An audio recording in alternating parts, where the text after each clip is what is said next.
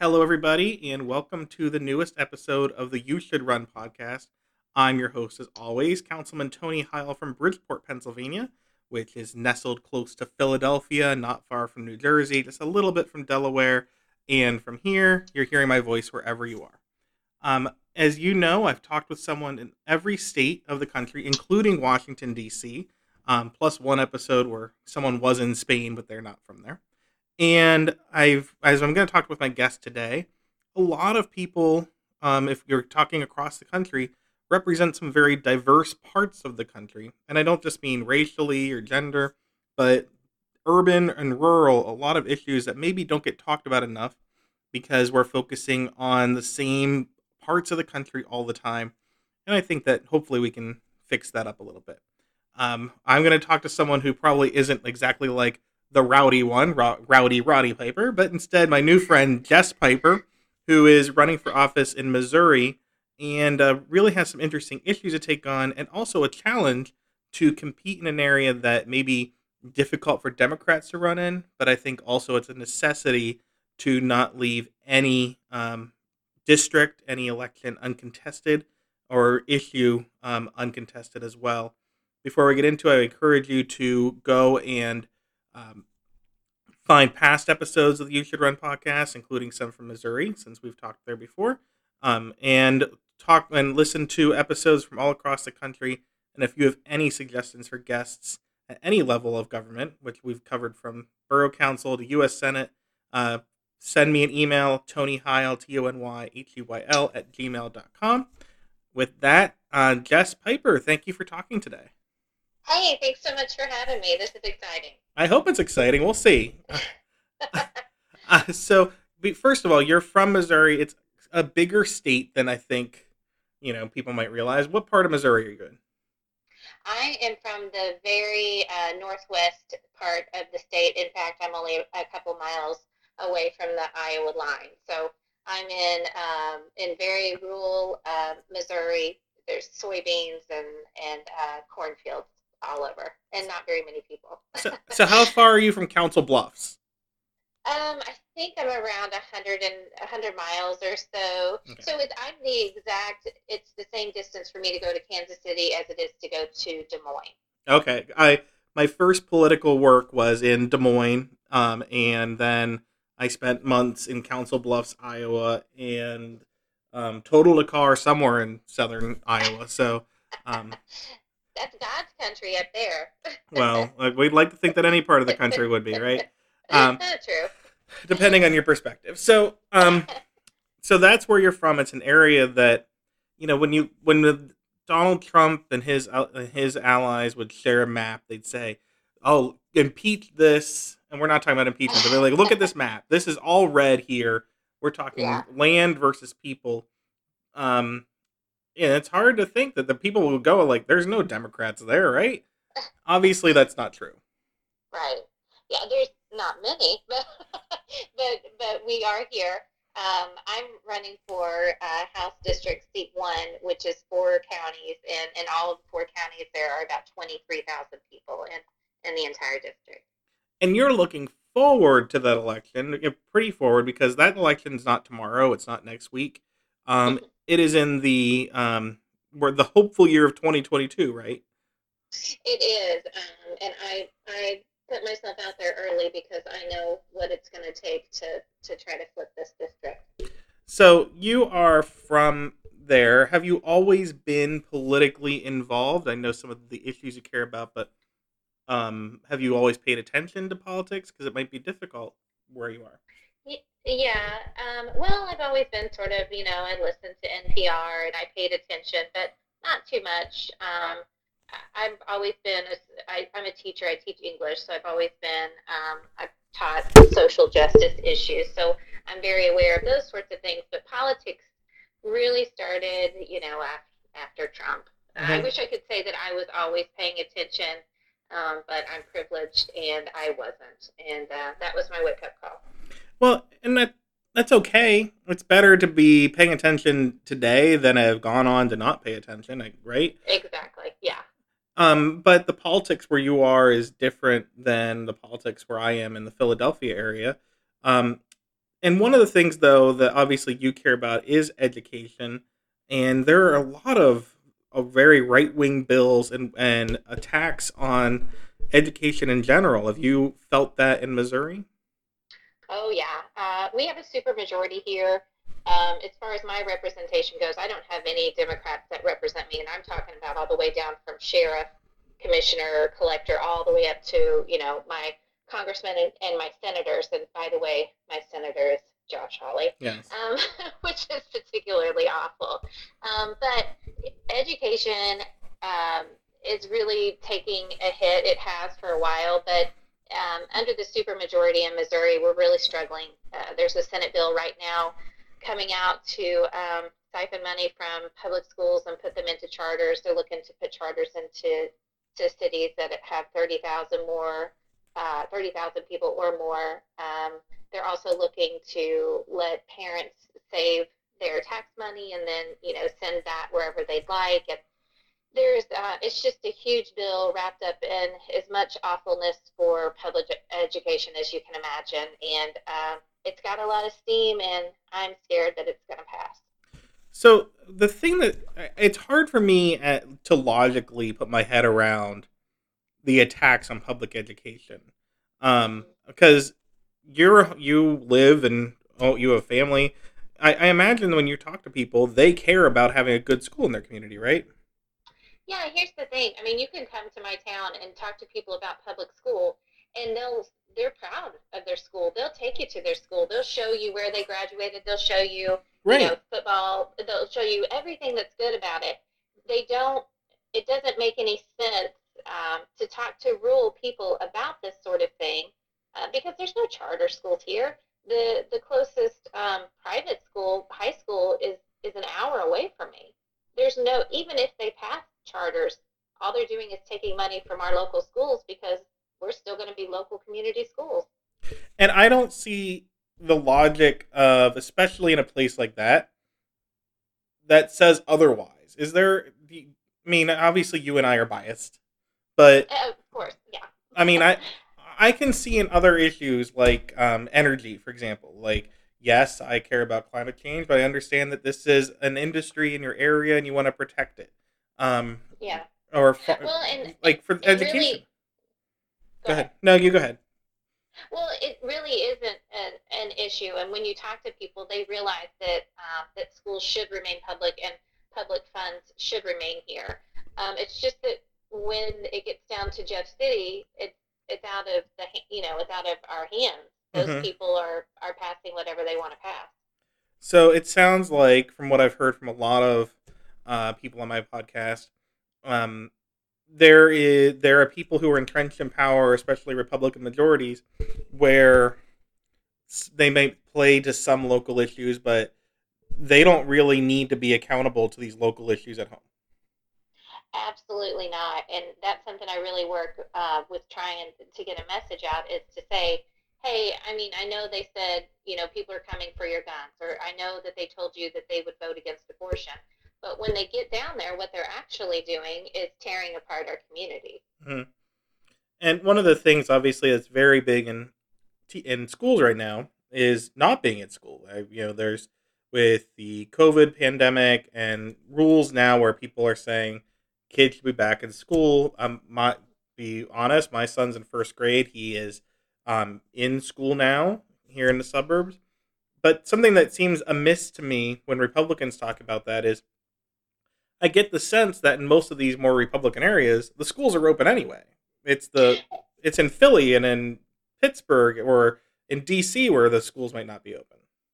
Right. We see that. Um, I see the rhetoric all the time, and I see local people repeating the rhetoric when 95% of all Missouri schools have been open since August. The buildings have been open mm-hmm. since August.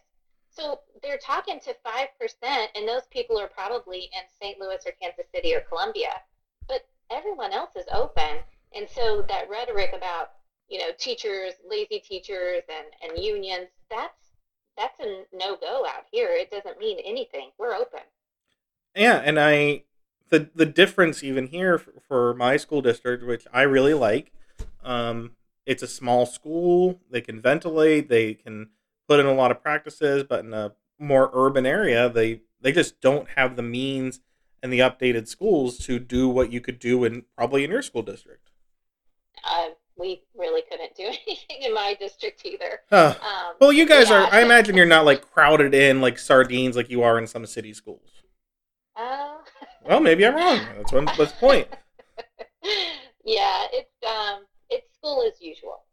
Right, and that well, my aunt is a teacher, a public school teacher, in an area that was very pro-Trump, very conservative area, um, and a number of teachers have gotten sick, not because the school is as clustered as in Philadelphia, um, but because people aren't taking precautions in school or out of school.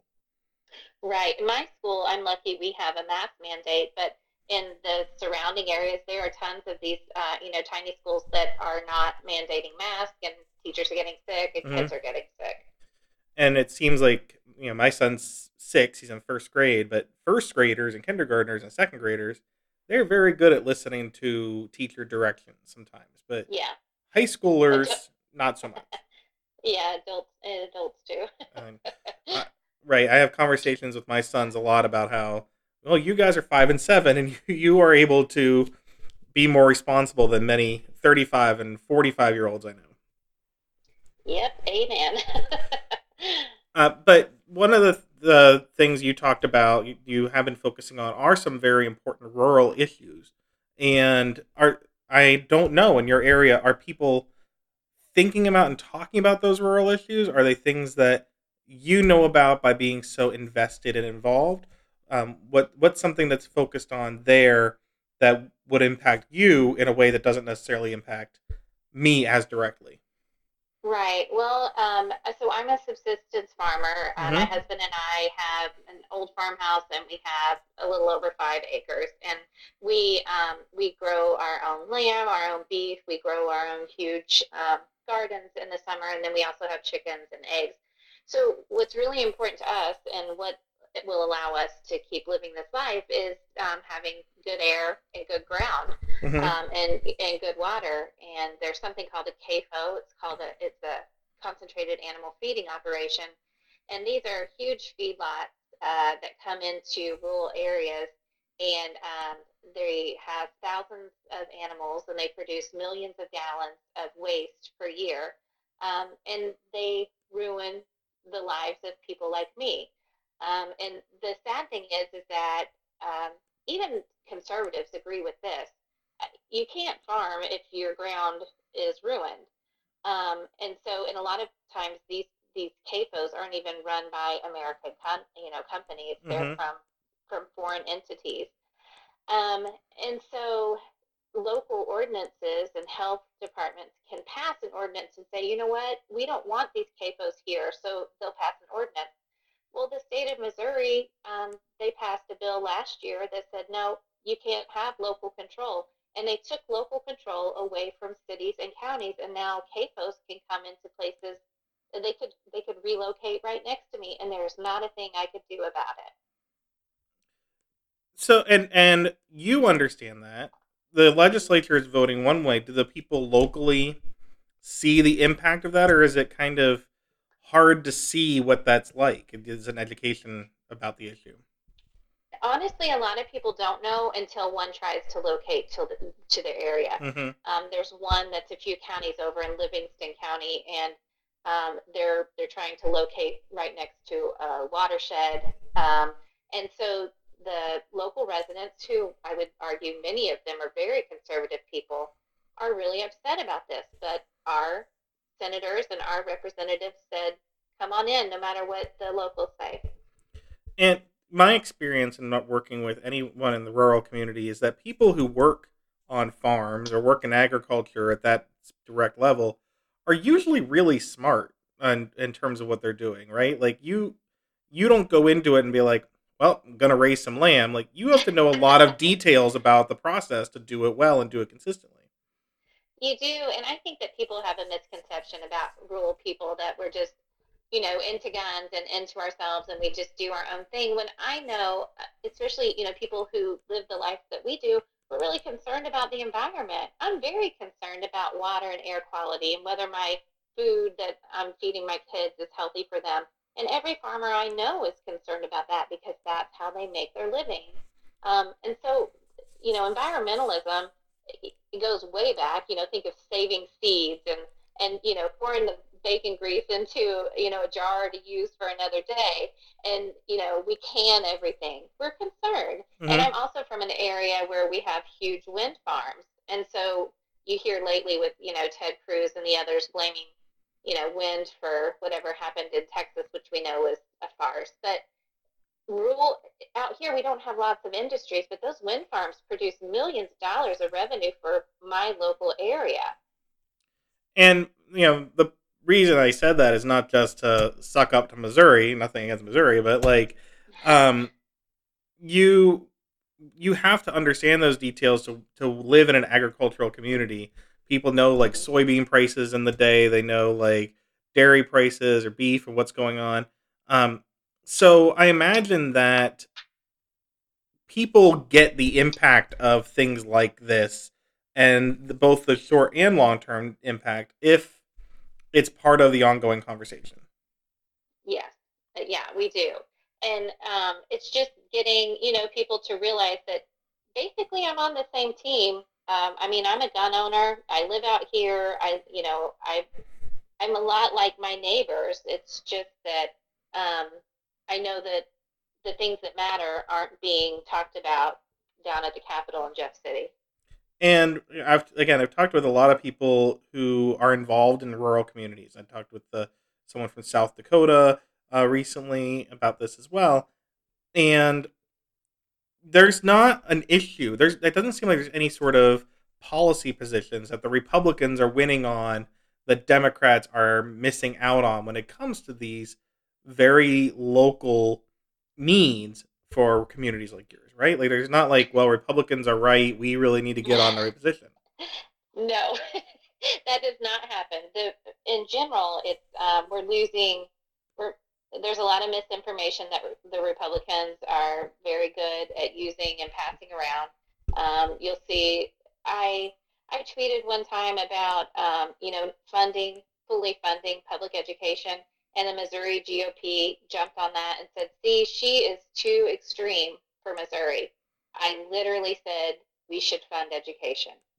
And that's the kind of messaging that they put out. They're not popular. Their positions aren't popular. And this is how I know because when they put progressive issues on the ballot, Missouri votes for progressive issues. Right. But what ha- what happens is then we vote in Republicans who go back and undo everything that we did on those ballot initiatives.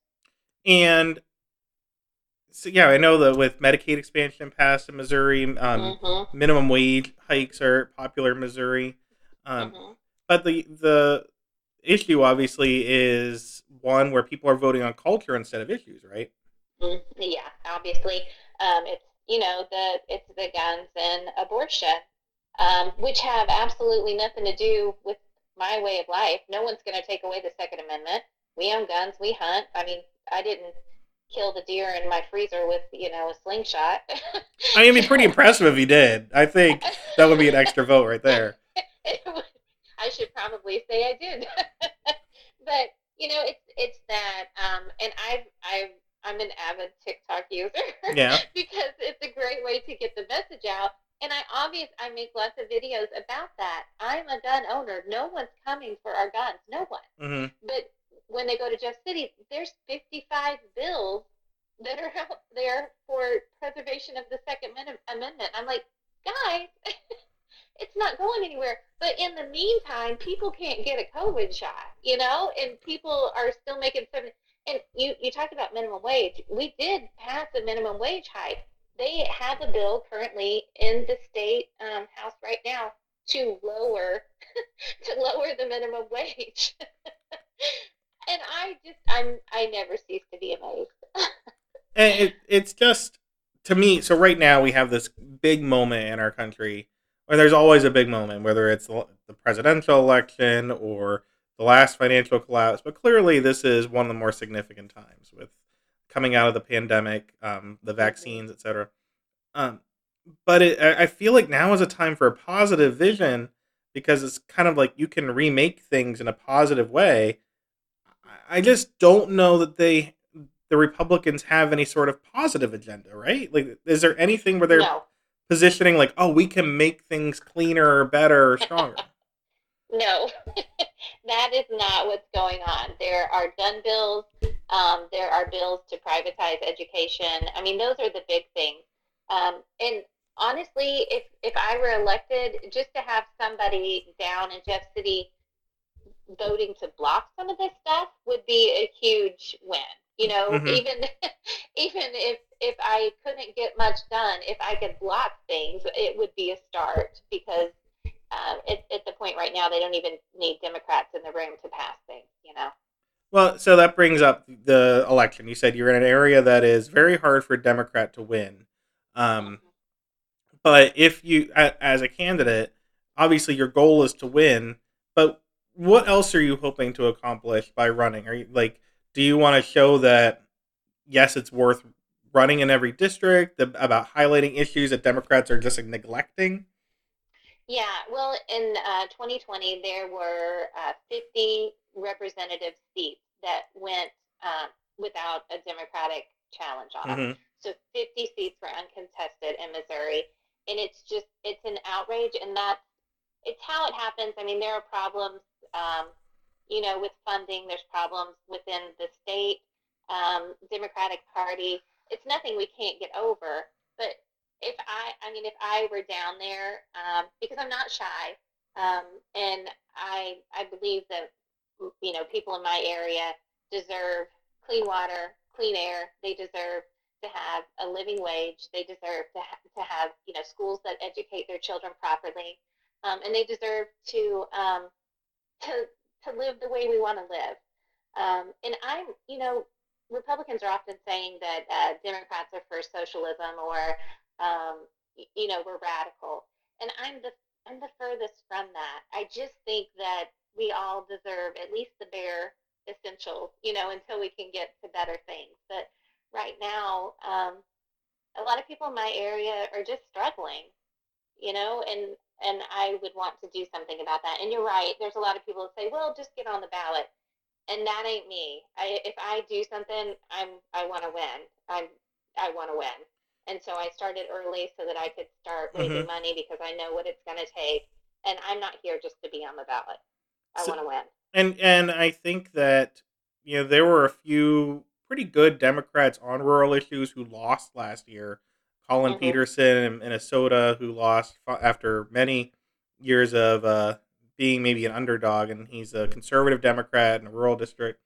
Um, but it feels like Democrats. I mean, let's be honest; they're not really arguing on a lot of rural issues, are they? Or, or am I missing something? Or You know, I don't know because I, I can just speak from my personal experience. I know that maybe there's not that many because when I do talk about it, it gets a lot of traction. Mhm. People are really interested in it.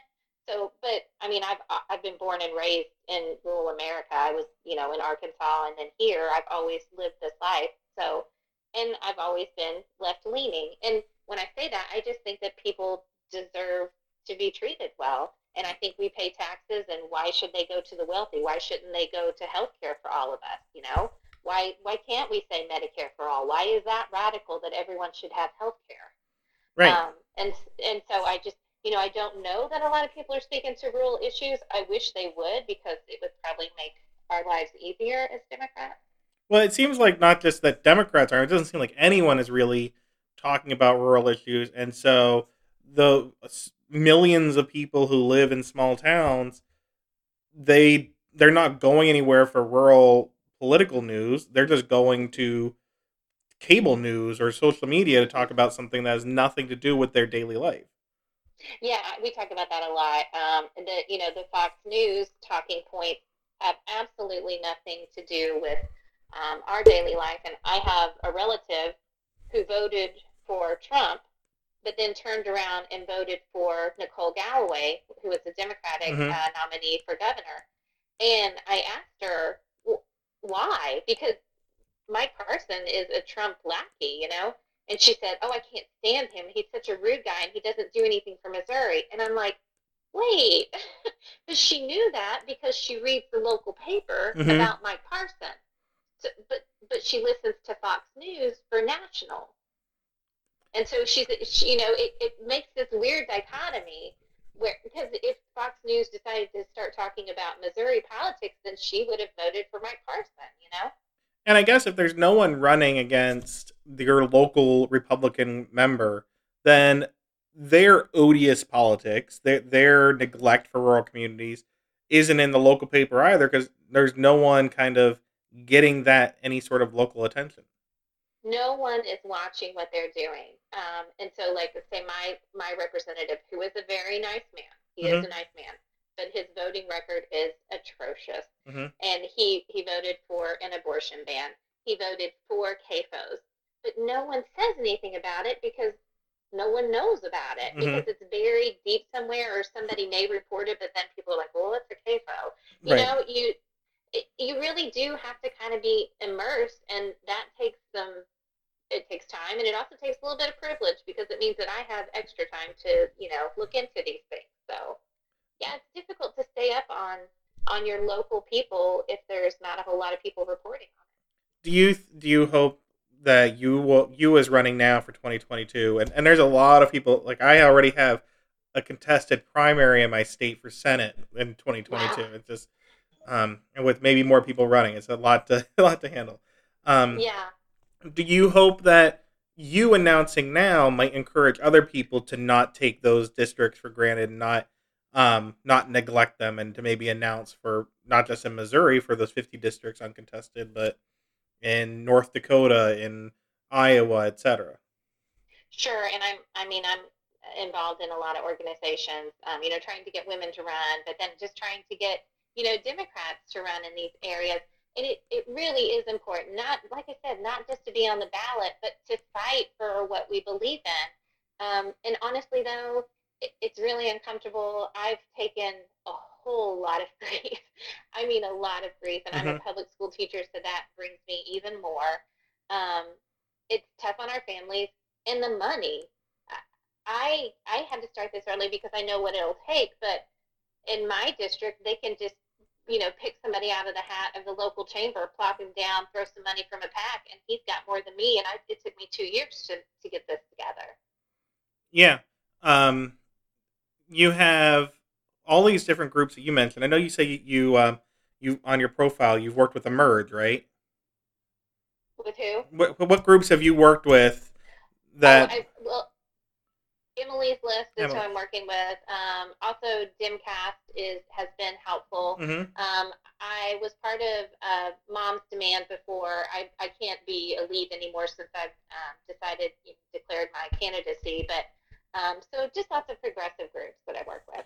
But so I think a lot of people um, think that maybe they're not qualified to run. Like you need. Oh Lord. If I, I hear this a lot, I mean, I encourage people locally to run. We, the, uh, my local candidate for mayor, who I love, like she was in her early, earlier mid twenties when we got her to run for council. But we're like, you are a great candidate. Um, mm-hmm. How do you encourage people to get past that, especially women? Um, because we need more women in office. There's one state, maybe two, that have a majority female delegation. Um, how do you help to encourage people that they are the kind of people that should be running for office? I will tell you this because I I often have that. I mean, and I have a master's degree, but I often have that imposter syndrome. Like, what am I doing? Do I know what I'm doing? I'll tell you what will cure that. I get any sort of um, you know, go to your state legislation and then look at what the what they're saying, what your representatives are saying. Look at the way they speak. Look at what they're talking about. You'll feel empowered because you're like, wait, he said that. Wait, they believe that, it, and so you do feel like they're people. They're just regular people. Like if they can do it, I can do it. And I just hear insane things coming from, um, you know, these these hearings when they're when they're listening to bills or trying to you know pass bills when they especially when they speak about education i just cringe because you have you know and i, I don't want to disparage young people but you have really young people writing bills about things that they don't understand and so it's difficult you mm-hmm. know and well, I, I think that especially you know, moms, Mhm. you got it. You can do this. Yeah, I think you know that one of the good points to that is you have a lot of people in politics who have the luxury of running, whether they are lawyers or retired or Mhm. um, you know they have parents' money and they're young, they can do it, or they are um, you know something else, and there's not an there's a severe lack of teachers and healthcare workers from either party who are running for office anywhere. Right. And and the money is you know, you spoke about that. That is an issue. They are really underpaid. I think the state representatives are paid thirty-five thousand dollars a year. And if like if it's me, I've got to live there. You Mhm. know, it's four hours to Jeff City. So how does thirty-five thousand dollars a year plus I'm paying for rent? How does that work? You Right. know? I know how it does for me because um, I mean that we live cash and we don't we don't have bills. But for everyone else, I don't know. That's tough. Right. So one of the things that we could do is trying to incentivize people is to one, make them feel valued that they should be a candidate, and two, maybe we should be working together as Democrats or like-minded people to make it easier for them to run and win and govern. Exactly. And that, you know, comes from the state parties, but not only that, but just grassroots organizations, like you were talking about, that sort of look around and think, that person, you know, they're smart, they speak out, they know what they're talking about, and yeah, encouraging these people to run. hmm So you you're encouraged to run. You have a campaign going already. You are getting your issues out, and you're using TikTok. Um, if people if people want to follow you and learn more about these rural issues, learn about some of the um, you know the things you're trying to do in Missouri, where should they go to follow you and learn more? So I'm on Twitter Mhm. at Engl- English Teach 07, and I'm also on there as Piper for Missouri. And then I am on TikTok, and I am looking at that right now. I am Jess Piper Mo. Well, that's Um, easy. so, go ahead. No, go no. So that's easy to remember. Go ahead. Yeah, no, I just started. Uh, I just started. I feel like a child, and my my kids were pretty embarrassed that I started TikTok. But then I sort of became more famous than them, so now they're just jealous. they said, "Mom, you have to dance on there." I was like, "No, you don't. You can talk about boring politics and have tons of followers." yeah and, and i think for um you know before we go we talk about how a lot of rural areas you have to kind of cut through the messaging from fox news and other places so you would encourage anyone running especially in some of those sparsely populated pockets of the country to try some alternative media right like like that Yeah, you you are if you are in an area like me, you're I'm probably I know that I'm going to have negative mailers. I know that I'm going to have it's just the fact that I have, you know, the D behind my name is going to be tough. So if you define yourself first, there it's going to be hard. It's going to be tough because the first thing like they always like to say is, "Oh, she's anti-gun." Uh, actually, look at all these videos. she Right. talks about, you know, so get in front of the message and define yourself first. And yeah, TikTok, Twitter, Facebook, um, YouTube, all these places where people can find you. And when they're not, when they have the time and they're not busy, they can sit down and listen to your message. Great. Well, I appreciate listening to your message and learning more about Missouri. And I encourage anyone who's listening, um, follow Jess. Look on Twitter at English Teach 07. That's how I found her. Um, through our mutual friend Kelly Kraut, who's also using TikTok, just like Jess. And maybe I'm going to need to do that soon. So, it's fun. You need to, but you, you fall down rabbit holes. You'll be there for hours. Oh, that's a whole other conversation about the who knows what crazy things you're coming up with. So, um, well, I appreciate. I'm looking forward to learning more about you in the next couple of months and and years, and uh, wish you the best of luck as you move forward in Missouri. I really appreciate this. Um, yeah, I hope I hope if anyone is listening and thinking of running, just just do it. Go for it. Great. Well, as Jess said, you should run for office. You can make a difference, and you can make a difference much easier if you do run than if you sit back and regret not doing it. So, thank you so much, Jess. We'll we'll be in touch soon. Thank you.